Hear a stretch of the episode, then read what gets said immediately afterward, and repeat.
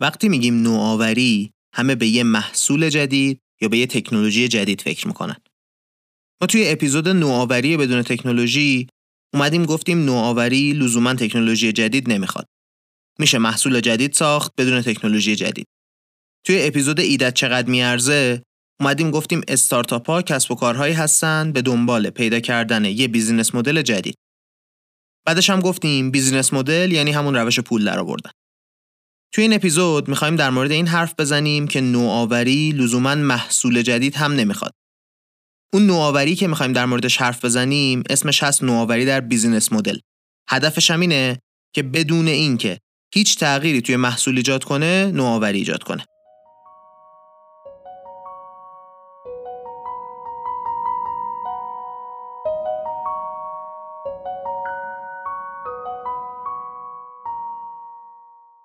سلام این اپیزود 37 م کارکسته و داره توی مهر 1400 منتشر میشه کارکست پادکستیه که توی اون من محمد هادی شیرانی به کمک تیم کارکست میریم سراغ مقالات علمی در مورد آدما و کسب و کارهای موفق و سعی می‌کنیم ازشون چیزایی یاد بگیریم که توی کار و زندگیمون به دردمون بخوره. توی این قسمت از یه مجموعه مفصلی از مقاله ها استفاده کردیم تا بتونیم حرفمون رو تعریف کنیم. هیچ کدوم از این مقاله ها حرف ما رو به صورت کامل نمی‌زنن ولی وقتی بچینیمشون کنار هم می‌تونیم یه تصویر نهایی جالب ازشون بگیریم. این اپیزود می‌خواد یه بعد جدید به نگاهمون در مورد نوآوری اضافه کنه. می‌خوایم ببینیم چطوری میشه با تمرکز روی نیاز مشتری و مدل پول درآوردن شرکت یه محصولی به مشتری ارائه کنیم که بارها و بارها از محصولهای موجود بهتره.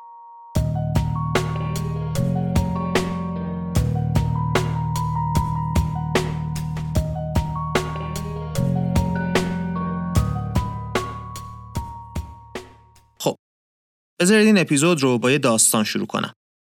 شرکت اطلس یه شرکت سوئدیه که پمپ باد تولید می‌کنه. پمپ باد توی صنعت خیلی کاربرد داره. میان برق رو با یه پروسه شدیدن انرژی بر تبدیل می‌کنن به هوای پرفشار که توی دستگاه مختلف ازش استفاده بکنن. پمپ بادای اطلس کیفیت خیلی خوبی داشته. یعنی انرژی که تلف می‌کرده برای اینکه باد پرفشار ایجاد کنه خیلی کم بوده. این ولی لزوما برای مشتری صنعتی جذاب نیست. دستگاه هایی که می ساختن به نسبت رقبا همیشه گرونتر بوده. اینکه پمپ باد با کیفیت باشه خیلی مهمه.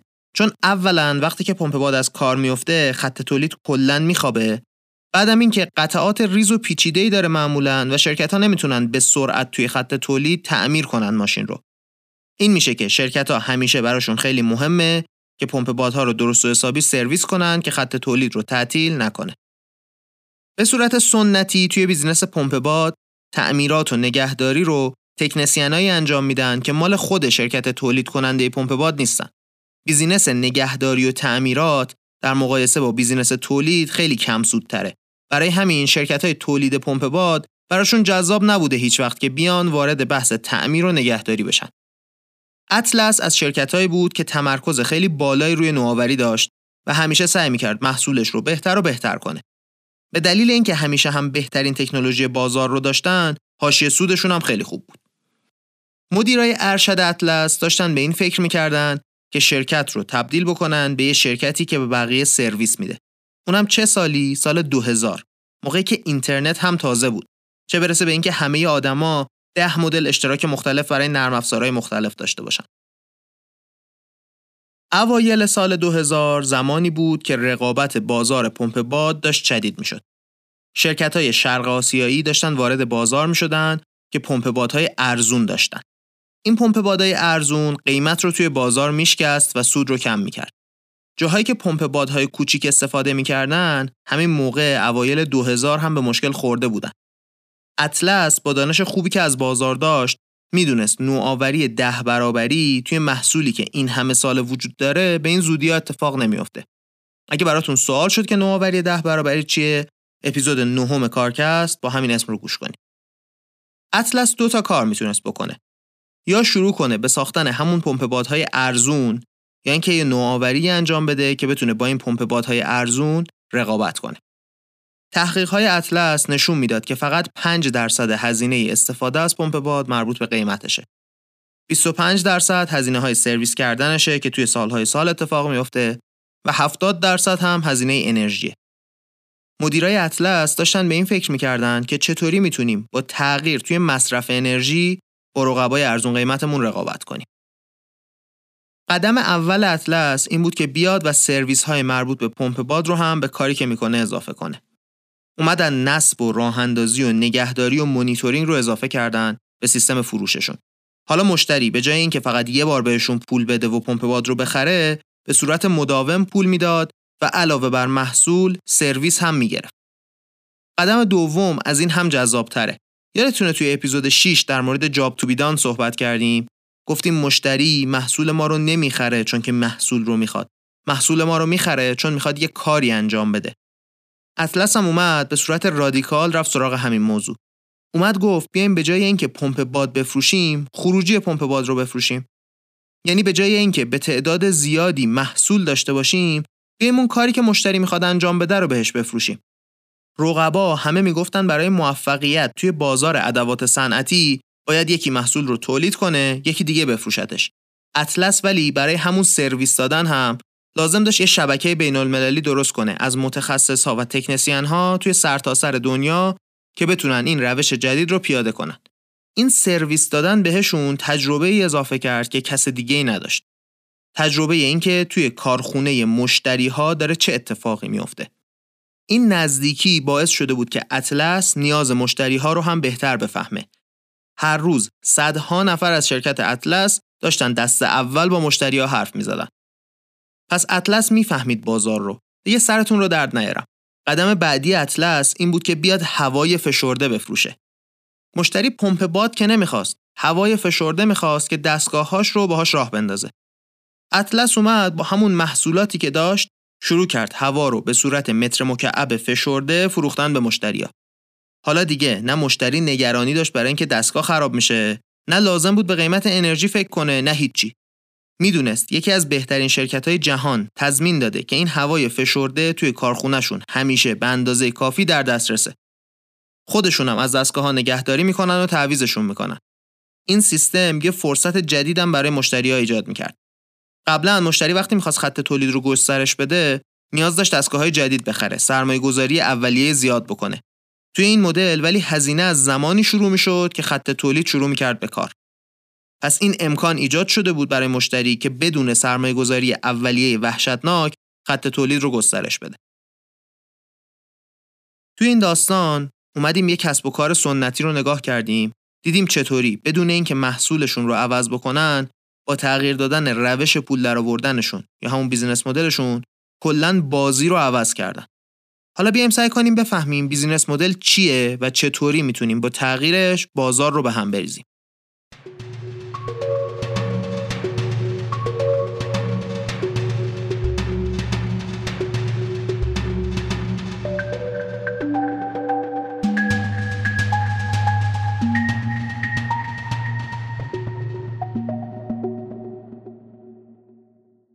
ما تا امروز هر موقع از business model حرف زدیم گفتیم یعنی یه شرکت چطوری پول در میاره. بعدم رد شدیم و رفتیم.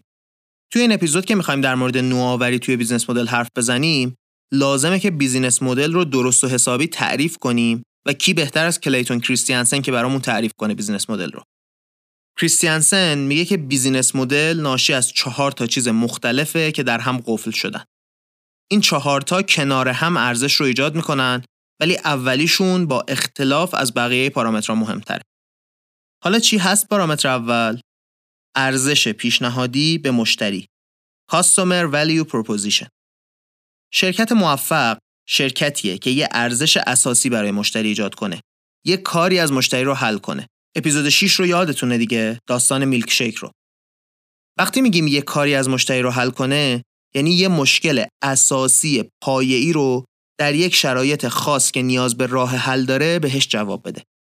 وقتی که ما کار رو خوب فهمیدیم و ابعادش رو کامل درک کردیم وقتشه که به مشتری بگیم چطوری مشکل رو حل می‌کنیم.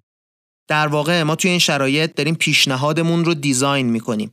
هرچی مشتری از راه حل هایی که داره ناراضی تر باشه و هرچی ما بهتر مشکل رو حل کنیم و حتما توی بهتر بودن ارزون بودنم ملاک دیگه ارزش پیشنهادیمون به مشتری بیشتر و بهتره. موقعیت ها برای ساختن ارزش پیشنهادی وقتی بیشتره که کسی که محصولهای دیگه‌ای که مشکل رو حل می‌کنن طراحی کرده به کاری که مشتری می‌خواد انجام بده خوب فکر نکرده. اینطوری این موقعیت ایجاد میشه که راه حل رو طوری طراحی کنیم که اون کار رو و دقیقا اون کار رو بهش جواب بده. بخش دوم بیزینس مدل فرمول کسب سوده که در واقع یه نقشه کلیه از اینکه شرکت چطوری برای خودش سود ایجاد می‌کنه وقتی که داره به مشتری سود میرسونه. این فرمول شامل چهار تا بخش خودش. اولین بخشش مدل درآمدیه که در واقع میشه قیمت محصول یا سرویس ضرب در حجم فروش. چیز ساده یه دیگه اینکه کلا چقدر پول داریم از دست مشتری می‌گیریم. بخش دومش ساختار هزینه هاست. هزینه های مستقیم، غیر مستقیم، هزینه هایی که وقتی تعداد زیاد میشه یا تعداد کم میشه کاهش یا افزایش پیدا می‌کنن. بخش اصلی این هزینه میشه هزینه منابع اساسی که داریم صرف می‌کنیم برای انجام دادن کار مشتری. بخش سومش هست مدل حاشیه سود. در واقع یعنی اگر هزینه های ساختار هزینه رو همون بخش قبلی رو در تعداد مشخصی که فروش انجام میشه ضرب کنیم و از کل درآمد کم کنیم چقدر پول برامون میمونه؟ در نهایت بخش آخر هم مربوط به سرعت منابع. اینکه چقدر طول می‌کشه منابع اولیه رو تبدیل به محصول کنیم. چقدر باید محصول رو نگه داریم تا فروش بره. چقدر دارایی ثابت داریم برای اینکه این ارزش رو تولید کنیم. اکثر آدما فکر می‌کنن مدل حاشیه سود و business model یه چیزن و میشه جای همدیگه ازشون استفاده کرد. ولی اینکه شما چطوری سود می‌کنید فقط یه بخشی از کل business model ه. کریستیانسن پیشنهاد می‌کنه که اول حساب کنید چه هزینه ای لازم انجام بشه که ارزش پیشنهادی رو به مشتری بدیم. بعد از اونجا بریم جلو و ببینیم هزینه های متغیر و حاشیه سود ناخالصمون چقدر باید باشه. در نهایت با این عددی که حساب کردیم می‌تونیم بفهمیم که چه تعدادی رو باید با چه سرعتی بفروشیم که کسب و کارمون به سود مورد نظرمون برسه. مورد سوم منابع اساسی مورد نیازه. مثلا نیروی انسانی متخصص یا تکنولوژی یا محصولات، کارخونه و زیرساخت، تجهیزات، کانالای فروش، برند. همه منابعی که لازم داریم که بتونیم ارزش پیشنهادی رو به دست مشتری برسونیم. تمرکز اینجا روی اون منابع اساسیه که برای مشتری و شرکت ارزش ایجاد می‌کنن.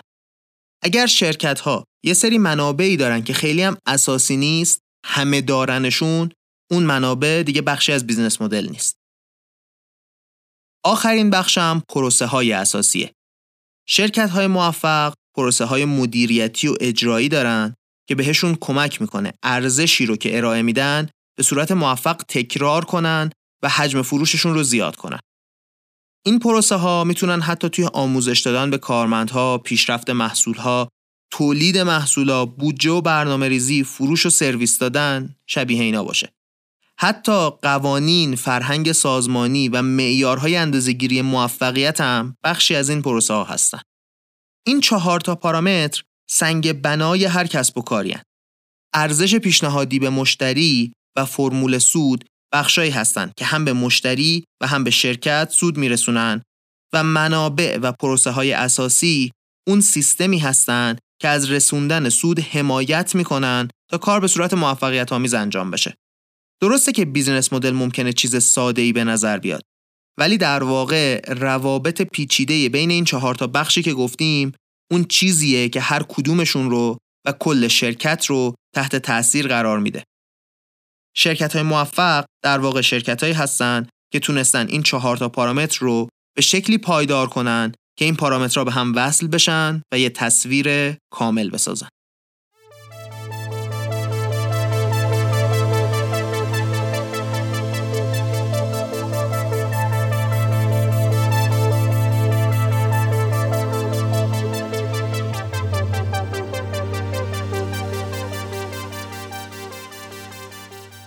BCG یکی از معروف ترین شرکت های مشاوره دنیاست. اونا سال 2009 یه مقاله منتشر کردن در مورد همین بحث نوآوری توی business model. مقاله میگه نوآوری توی business model مخصوصا توی وقتهای عدم قطعیت و رقابت شدید خیلی تأثیر گذاره. توی مثال اطلس هم همین مسئله رو دیدیم دیگه اطلس داشت فرار می‌کرد از رقابت شدیدی که چینیا داشتن با ارزون کردن قیمت دستگاه وارد بازی می‌کردن. نوآوری توی business model یه راهکاریه که شرکت ها می‌تونن به جای اینکه برن توی لاک دفاعی ازش استفاده کنن. سعی کنن یه کار جدید بکنن به جای اینکه با رقبا بجنگن. کریستیانسن یه روشی برای ساختن business model جدید ارائه داده که فراتر از بحث این اپیزود از پادکسته. توی اپیزود بعدی در موردش حرف می‌زنیم. توی این اپیزود هدفمون اینه که نوآوری توی business model رو بهتر بفهمیم.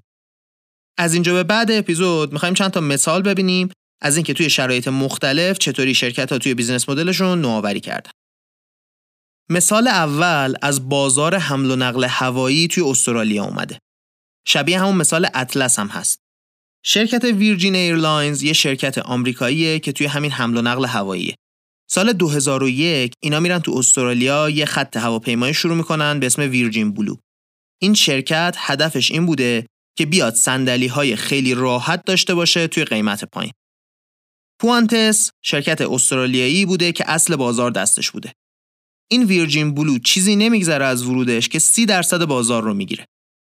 پوانتس متوجه میشه که با این ساختار بیزینسیش و هزینه های سرباری که داره اصلا نمی‌تونه وارد رقابت توی اون رنج قیمت بشه. حالا اینجا دوتا کار میشه کرد. یه سری ممکنه بیان رقیب رو عینا کپی کنن. عین همون سرویس رو پیاده کنن.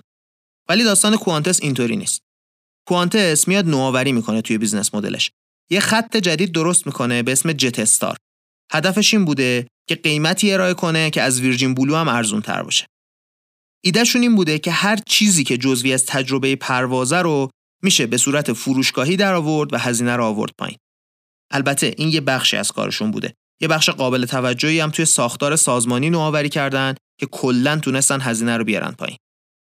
کاری که می‌خواستن بکنن این بوده که بیان مثلا غذا، بار یا چیزهای دیگر رو از هزینه پرواز حذف کنن و مشتریا به صورت جدا جدا هر کدوم رو که می‌خوان سفارش بدن. شاید این کار اولش که بهش نگاه می‌کنیم خیلی نوآوری به نظر نیاد. ولی مثلا همون یه قلم بار رو بیاید بررسی کنیم. باعث میشه که میزان نامشخصی از بار هواپیما پر باشه. ظرفیت اضافه‌ای که میمونه مشخص نباشه. بعد لازم باشه شرکت هواپیمایی تخمینایی بزنه که بتونه بار اضافه داخل هواپیما بذاره که بیشتر پول در بیاره و هزینه مشتریاشو کم کنه. کار پیچیده واقعا. این جت استار اومد یه بخشی از بازار خود کوانتس رو گرفت. ولی به هدف اصلیش که جلوگیری از پیشرفت ویرجین بلو بود هم رسید. انقدر موفق شد که Virgin سال 2007 یعنی فقط 6 سال بعد از ورودش به بازار کلا بازارش رو عوض کرد و رفت سراغ پروازایی که هدف اصلیشون business بود. یه چیزی هست که اینجا می‌خوام خارج از مقاله بگم ولی تاکید روی حرف کریستیانسنه. ببینید گفته بود اساسی ترین چیزی که توی business model وجود داره اینه که چه ارزشی رو داریم پیشنهاد میدیم به مشتری. توی این موضوع هواپیمایی ها می‌خوام نظر شما رو به این موضوع جلب کنم که شاید اگه از بیرون بهمون به بگن airline فلان ما تصویری که داریم اینه که همشون airline ن دیگه چه فرقی داره ولی فرق داره حالا چرا مهمه این فرق چون معمولا وقتی به صاحب های کسب و کار میگی می‌خواید به کی سرویس بدید میگن به همه. مثلا یارو ماشین می‌سازه بهش میگن آقا این ماشین رو برای کی ساختی؟ میگه هر کی ماشین بخواد. این نگاهه خیلی ضربه می‌زنه به کسب و کار. اینکه نفهمیم مشتریمون دقیقا کیه. مشتری این airline ها کسایی بودن که می‌خواستن با حداقل هزینه جابجا بشن. هرچی کمتر بهتر. پس راه حل براشون این نبوده که بهشون سرویس بهتر بدیم. راه حل این بوده که سرویس ندیم پولم نگیریم. بگذاریم این حرفی که دارم می‌زنم یه کمی دور از اپیزود. پس اولین مثال وقتی بود که یکی میومد توی بازار ما سعی می‌کرد بازار رو به نفع خودش به هم بزنه رقابت رو تشدید کنه. مثال دوم مال وقتیه که شرکت یه راهی پیدا می‌کنه که به همین مشتریای امروز سرویس بیشتری بده. یعنی یه قدم بره جلوتر توی اون ارزشی که برای مشتری ایجاد می‌کنه. جس دکو بزرگترین تولید کننده مبلمان خیابونی توی دنیاست همین نیمکت های پارک و این چیزا بخش بزرگی از درآمد شرکت اینطوریه که تبلیغات روی این مبلمان رو برای خودش نگه میداره و به ازاش مبلمان رو با هزینه خیلی ناچیز یا خیلی وقتا حتی مجانی به شهرداری میده. حتی یه وقتایی قراردادشون اینطوریه که یه درصدی از پول تبلیغات رو هم به شهرداری میدن علاوه بر اینکه مجانی براشون همه چیو نصب می‌کنن. بستگی داره به جا و شرایط دیگه. سال 2006 این شرکت قراردادش داشته با شهرداری پاریس تموم می شده. برای قرارداد جدید جسدکو میاد پیشنهاد میده که یه سیستم دوچرخه رایگان یا نزدیک به رایگان برای مردم عادی و توریستا بدون اینکه پولی از شهرداری بگیره توی پاریس راه بندازه. ایستگاه ها قرار بوده با هم 300 متر فاصله داشته باشن و تبلیغات به صورت بلند مدت در اختیار شرکت بوده. قرار بوده بیش از 20 هزار تا دوچرخه توی پاریس کار کنه. سال 2006 بیش از 80 هزار نفر از این سیستم استفاده کردن. یه سری آمار جدیدم بگم. همون 20 هزار تا دوچرخه رو هنوز داره سیستم. 400 هزار نفر اشتراکش رو دارن. رکوردشون 215 هزار تا سفر توی یک روزه و 5.5 میلیون سفر توی یک ماه. البته مدل تبلیغات جواب نداده و دوچرخه ها رو با اشتراک ماهیانه و هزینه ساعتی به مردم میدن. یه چیزی شبیه بیدود خودمون ولی حتی از اونم ارزون تر. فرقش اینه که 14 سال زودتر از بیدود را افتاده. توی پاریس که همه با حمل و نقل عمومی جابجا جا میشن و شهری که خیلی شیبم نداره. همه جاش برای دوچرخه سواری خوبه. بگذریم. نوآوری توی business model صبر می‌خواد. سال اول ملت می‌زدن دوچرخه ها رو داغون می‌کردن. شرکت داشت سر این قضیه ضرر می‌داد. زمان برد تا بتونن خوب جزئیات رو چکشکاری کنن که بتونن از business model جدیدشون پول در بیارن. business model تبلیغات روی میز و صندلی تبدیل شد به business model اجاره دادن دوچرخه. مثال سوم در مورد یه چیز کاملا عجیب و متفاوته. داستان آیکیا رو توی اپیزودهای مختلف کارکست تعریف کردیم در مورد جنبه های مختلفی از business شون. وقتی آیکیا وارد روسیه شد، متوجه یه اتفاق عجیب شد. هر جا مغازه آیکیا باز می‌شد، قیمت زمینای دوروبر خیلی می‌رفت بالا. آیکیا متوجه شد برندهای دیگه دوست دارن بیان نزدیک اونجا که مردم که میرن آیکیا از اونا هم خرید کنن. این شد که آیکیا اصلا یه بخش جدید شروع کرد که میومد mall های تجاری بزرگ درست می‌کرد. توش یه مغازه آیکیا هم میذاشت. درسته که business اصلی آیکیا هنوز هم همون فروش لوازم خونه بود. ولی توی روسیه این بخش ساختن mall از خود business لوازم خونه براشون پرسودتره. یه شرکت می‌تونه دارایی همین امروزش رو مثلا توی case آیکیا برندش رو ازشون استفاده کنه که یه business model جدید بسازه.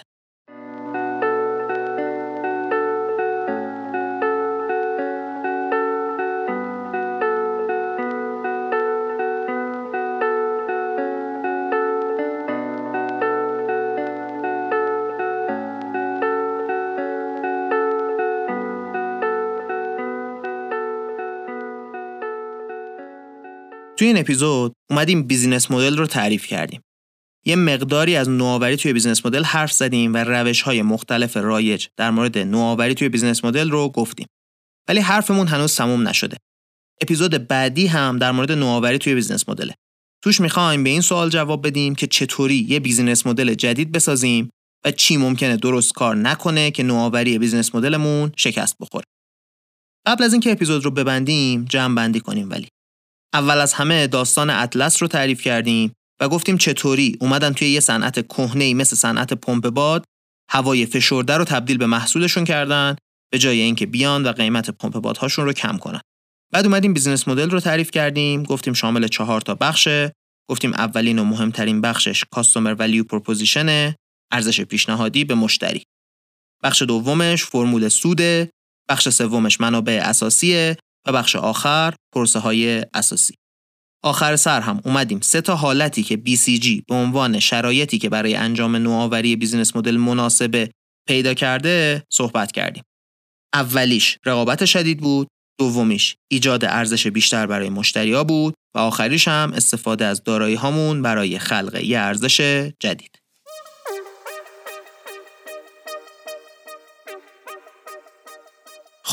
رسیدیم به آخرین اپیزود. مدت زیادی بود که اپیزود چند بخشی نساخته بودیم. ولی حس می‌کنم لازمه که حق مطالب نوآوری business model رو ادا کنیم. چیز مهمی. حرفهای مهمی میشه در موردش زد و خیلی از محصولاتی که ما ازشون استفاده می‌کنیم مثل پرینترهای HP، تیغ ژیلت و آیپاد نتیجه همین نوع از نوآوریه. توی اپیزود بعدی برمیگردیم به این داستان ها. مثل همیشه ممنونم از شما که کارکست رو گوش می‌کنید به دیگران معرفیش می‌کنید و با نظراتتون دلگرممون می‌کنید. ممنونم از تیم کارکست محمد رستگارزاده علی امیریان آیلار سیامی و پویا کهندانی. این بود اپیزود 37 از کارکست.